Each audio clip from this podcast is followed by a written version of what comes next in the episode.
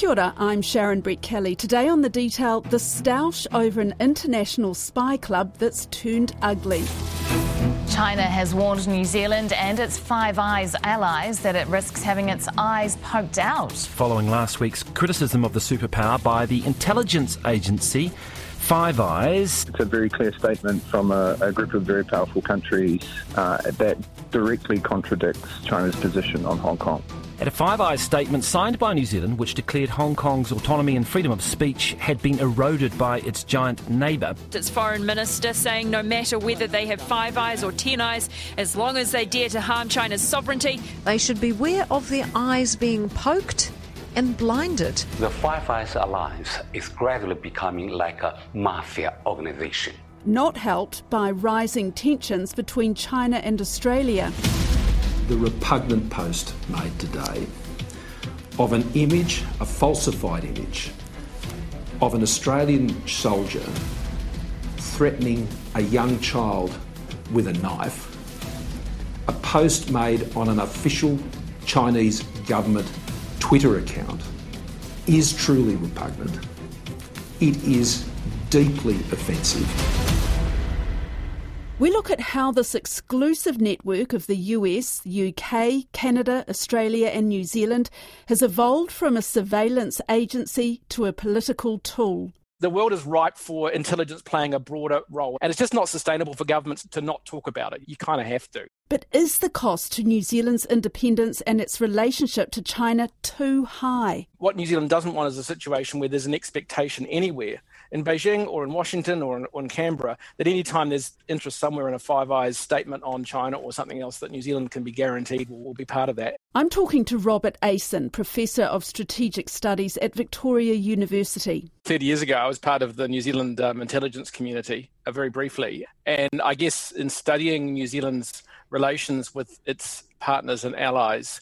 The Five Eyes dimension comes up from time to time, but I guess a bit like you, I, I, it's it's really only recently that I've started to really take an interest, particularly in terms of the way that Five Eyes is being used almost as a diplomatic community for New Zealand to be part of with its four other partners. And so it's intersected with my world a bit more in the last few years. You know, when John Key said a few years ago that New Zealand's participation in, in Iraq with the trainers was the price of the entry to the club.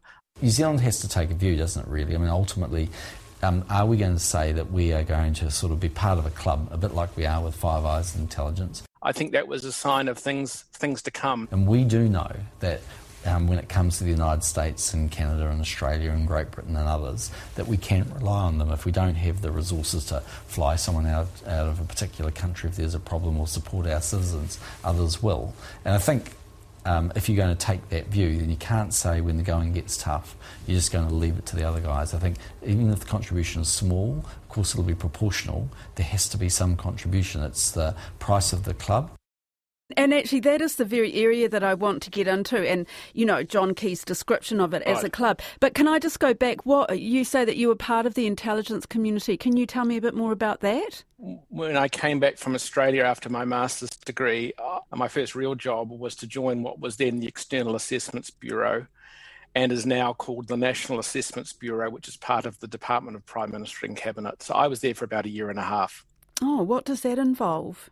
It was looking at other countries, it was looking at regional trends. So I was in the South Pacific Division. One of my reports, early reports, was on the spread of HIV AIDS in, in the South Pacific, another was actually on forestry. And so basically, it was providing informed assessments to, to, to government ministers and to, and to officials. And did you mm. have any kind of exposure to Five Eyes back then? Not really. You just you hear it come up. But in those days, people didn't talk about some of the things that are now widely talked about about. So, for example, it, it's just unthinkable that another organisation like GCSB would have a would have the public profile that it does now. I mean, it has a website. That's right. Our spy agency, the Government Communications Security Bureau, Te Tiaki, has a website and it has a slogan If New Zealand has secrets worth stealing, then they're worth protecting. It talks about Five mm-hmm. Eyes. So the fact that you have GCSB with a public profile talking about Five Eyes is a is a complete world apart in terms of the public dimension of the discussion of intelligence issues. I grew up in a much more cautious world, and in fact, in, in any media commentary over the last you know several years, I've always been very cautious on intelligence matters, partly because I'm never quite sure what my obligations are still to the commitments I made when I became part of that organisation. Oh, is that right? Yeah, I wondered how much how much you could talk about it now because in the traditional talk of spies and things that mm. they have to keep it secret for the rest of their lives. Yeah, I think and eh, the part of the intelligence community I was in, you know, I would be spending my days reading, you know, newspapers from from Pacific countries, for example.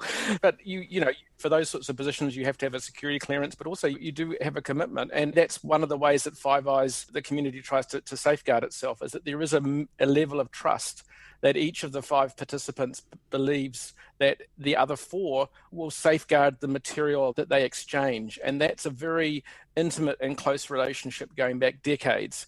And that's type of relationship of trust that is, is quite rare in international politics. And it's one of the reasons that, that the Five Eyes, the intelligence dimension in particular, remains really quite quite unique and quite special. We're hearing more and more and more about Five Eyes. In fact, its origins go right back to the post World War II period.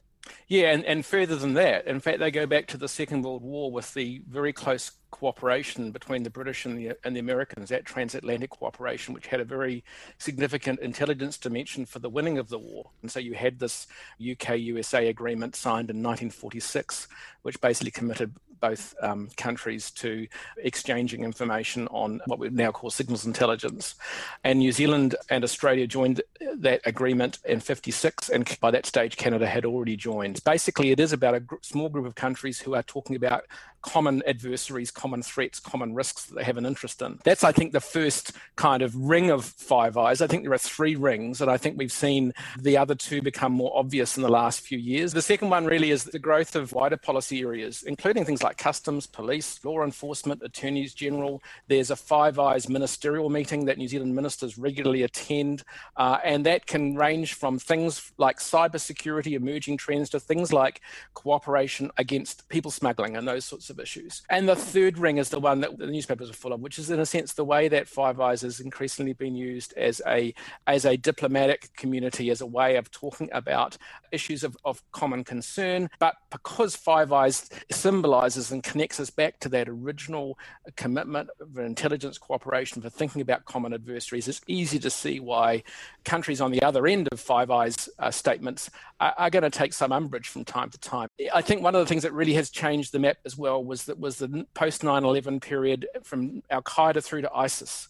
The focus of, of intelligence agencies and, and other agencies of, of trying to think about those common non-state actor problems, and then increasingly though we're getting we're seeing this drawn into this this contest right. between the United States and China. Audrey Young, the political mm, editor mm. of the Herald, she is mm. calling it the quiet evolution of the Five Eyes network into a political vehicle without public debate. I'd agree with part of that. I think governments are not denying that meetings are happening. The, the Five Eyes ministerial meeting that I talked about, they've been publicised. After decades of secrecy, members of the Five Eyes intelligence network are coming in from the cold, prepared to at least tell the world that they are having meetings and revealing something of the agenda. The Attorney General, Chris Finlayson, attended a meeting in London last week with ministers in charge of spy agencies in the US, Britain, Australia, and Canada.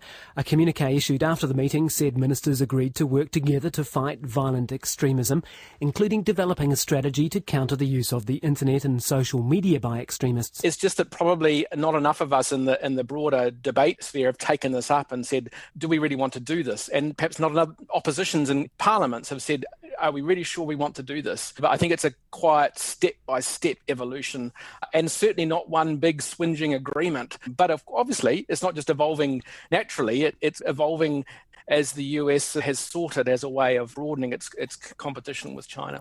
More on that US competition with China, but let's look at some of the famous people that Five Eyes has spied on. Charlie Chaplin, Nelson Mandela, Jane Fonda, John Lennon, Princess Diana, and of course New Zealand's big case, Kim Dotcom. Now, it's been almost nine years since Kim Dotcom's mansion was stormed and he was arrested.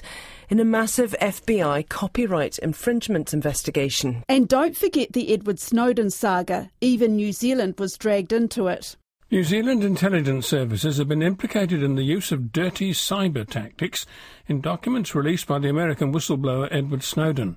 But I think we're seeing perhaps a more sustained sense. In 2018, for example, as well, New Zealand's big defence statement that Ron Mark, as Defence Minister, launched, it talked about the Five Eyes relationship as a cornerstone of New Zealand's defence relations in ways that we haven't seen recently, and we, I don't think we've really seen before. And so it's almost as if New Zealand was defining aspects of its defence policy, including the defence capabilities that it might seek to go for, in a Five Eyes context. And then there's Huawei, the Chinese telecoms giant. Ayson calls it a crunch issue. It's a crunch issue for a bunch of reasons, but one of them is because there was this implied notion that if you were a Five Eyes member and you valued that membership, the US was, was suggesting to you that if, that you really ought to come on board and ban Huawei, and that there were no kind of middle ground options here. And I think one of the things that made Huawei difficult was you did have these genuine concerns about what information might be available to the Chinese government vis-a-vis a Chinese company. But the second thing is that the US is conducting a kind of a broader technological com- competition with China,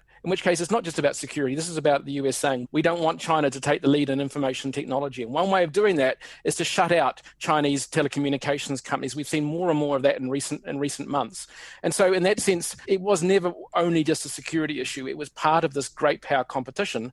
And there's only so much of that great power competition that New Zealand would want to be part of. And therefore, I think finding a middle ground on Huawei, and I think New Zealand kind of ended up there by basically saying, well, we won't agree to that particular bid from Spark, which includes Huawei, but we have not issued ever a blanket ban on Huawei. It's just that it's kind of ended up that Huawei's not involved. There's still difference amongst the community on that, but it doesn't mean that that community no longer has common concerns about what might happen if another country seeks access to really important uh, commercial or official information. Yeah, you know, and so I think it's one of the dangers of bringing this bringing Five Eyes out into the into the public is that it becomes this kind of point of leverage, and I think that's unfortunate. Why is it that it is much more public now?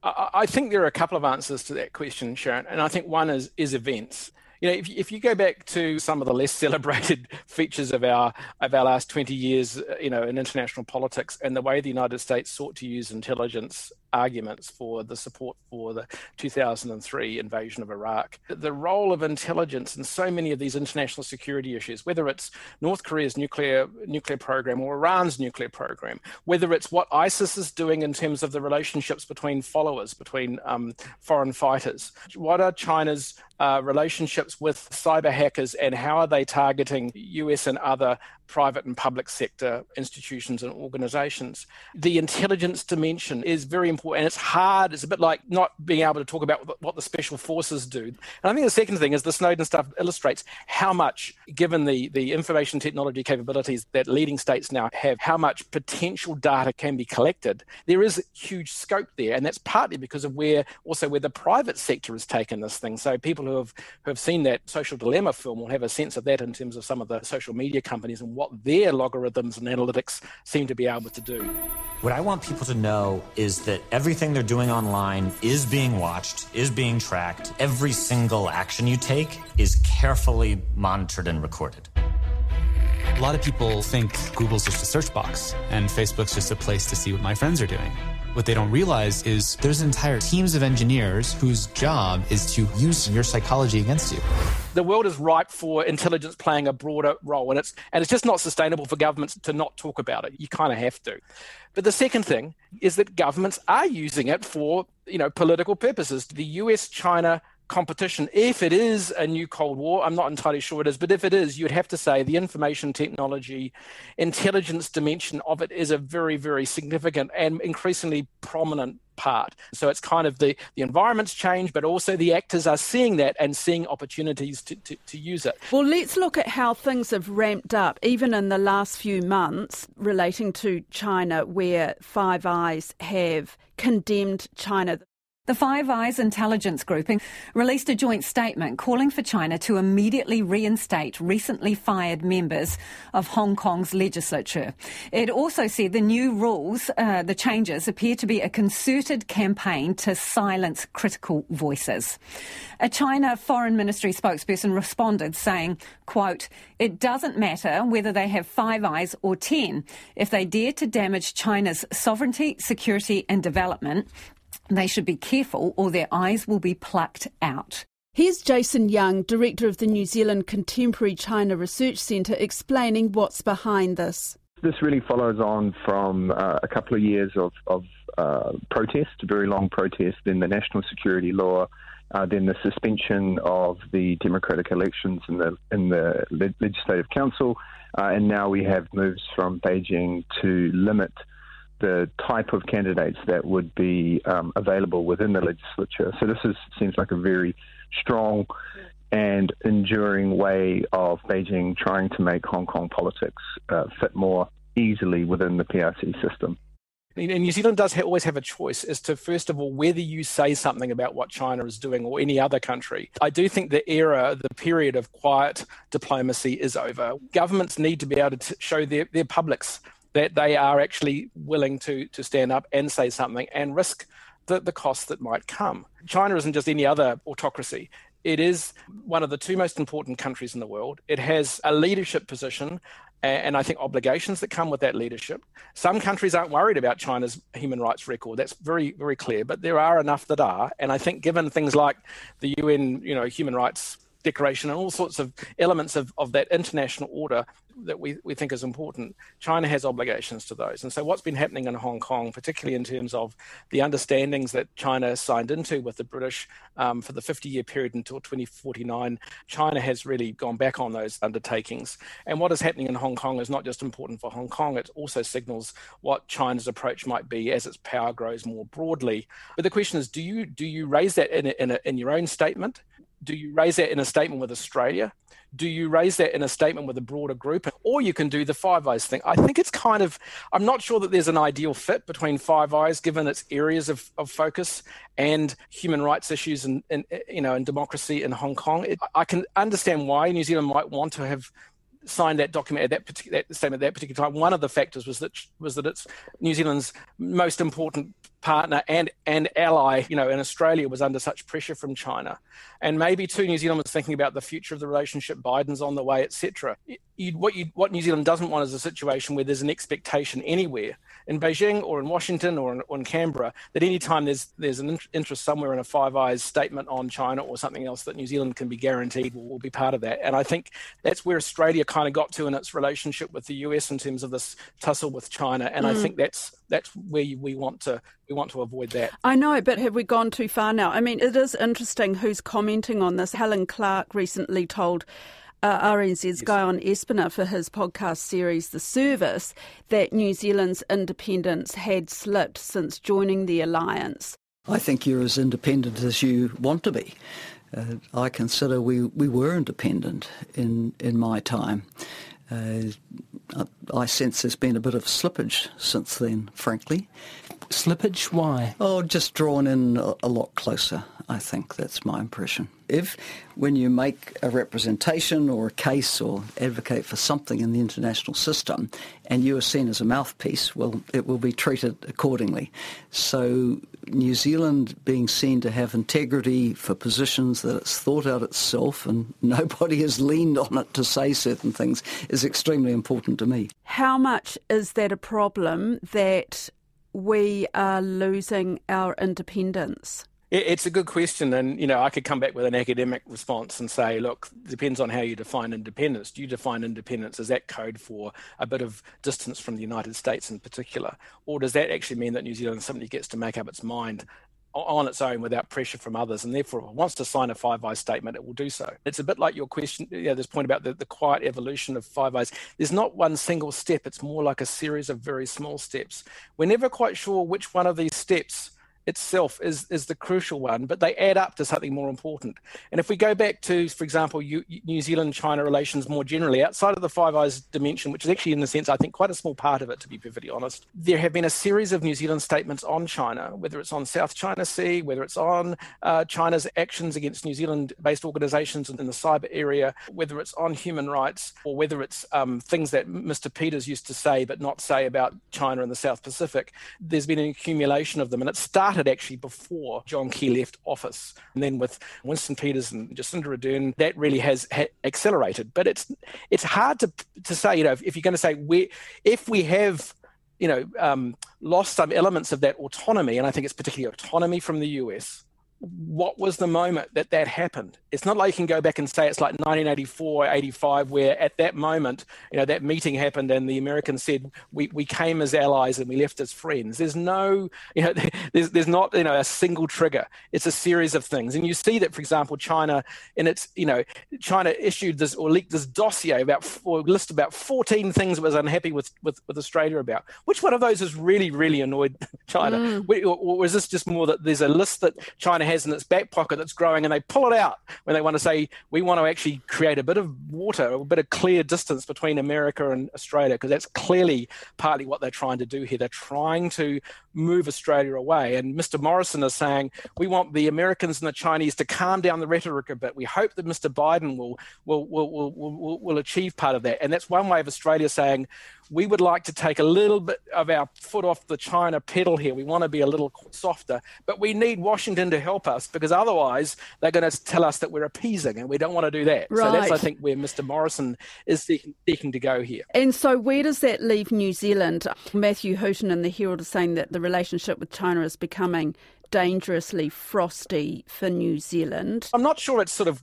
super frosty and about to kind of ice over, but I do think it's harder to find a way for New Zealand and China to talk about what are the elements of the partnership we have, along with these areas of, of increased uh, uh difference. And clearly, the, the list of differences between New Zealand and China, the areas where New Zealand is now more willing to talk about, for example, where there is an acknowledgement of difference, that list has, has grown. It's not as big as the Australian one, but it is there. And so if China wanted to say at some point, well, look, let's let's make a little bit of an example of New Zealand. I'm not sure they're necessarily going to do that, but if they wanted to do that, there are some things that they could they could list. And I think one of the real challenges here is what pushes China's buttons? What are the things where we are risking uh, the future of aspects of that relationship? That's a hard question to ask, but it doesn't mean that you suddenly say all of them could be problematic, therefore we can't say anything. That's that's unsustainable. Quiet diplomacy is over. By the same token, every time there's an opportunity to, to bash China, do we really want to be part of it? And secondly, if there is an opportunity to be critical, every time do we really want to be part of this sort of Western democracies community? So finding other partners and particularly the Five Eyes community, finding other partners in that sense becomes important. That's it for today. I'm Sharon Brettkelly. The detail is brought to you by newsroom.co.nz and made possible by RNZ and NZ On Air. You can get us downloaded free to your mobile device every weekday from any podcast platform. And if you're using Apple, leave us a rating so other people can find us too.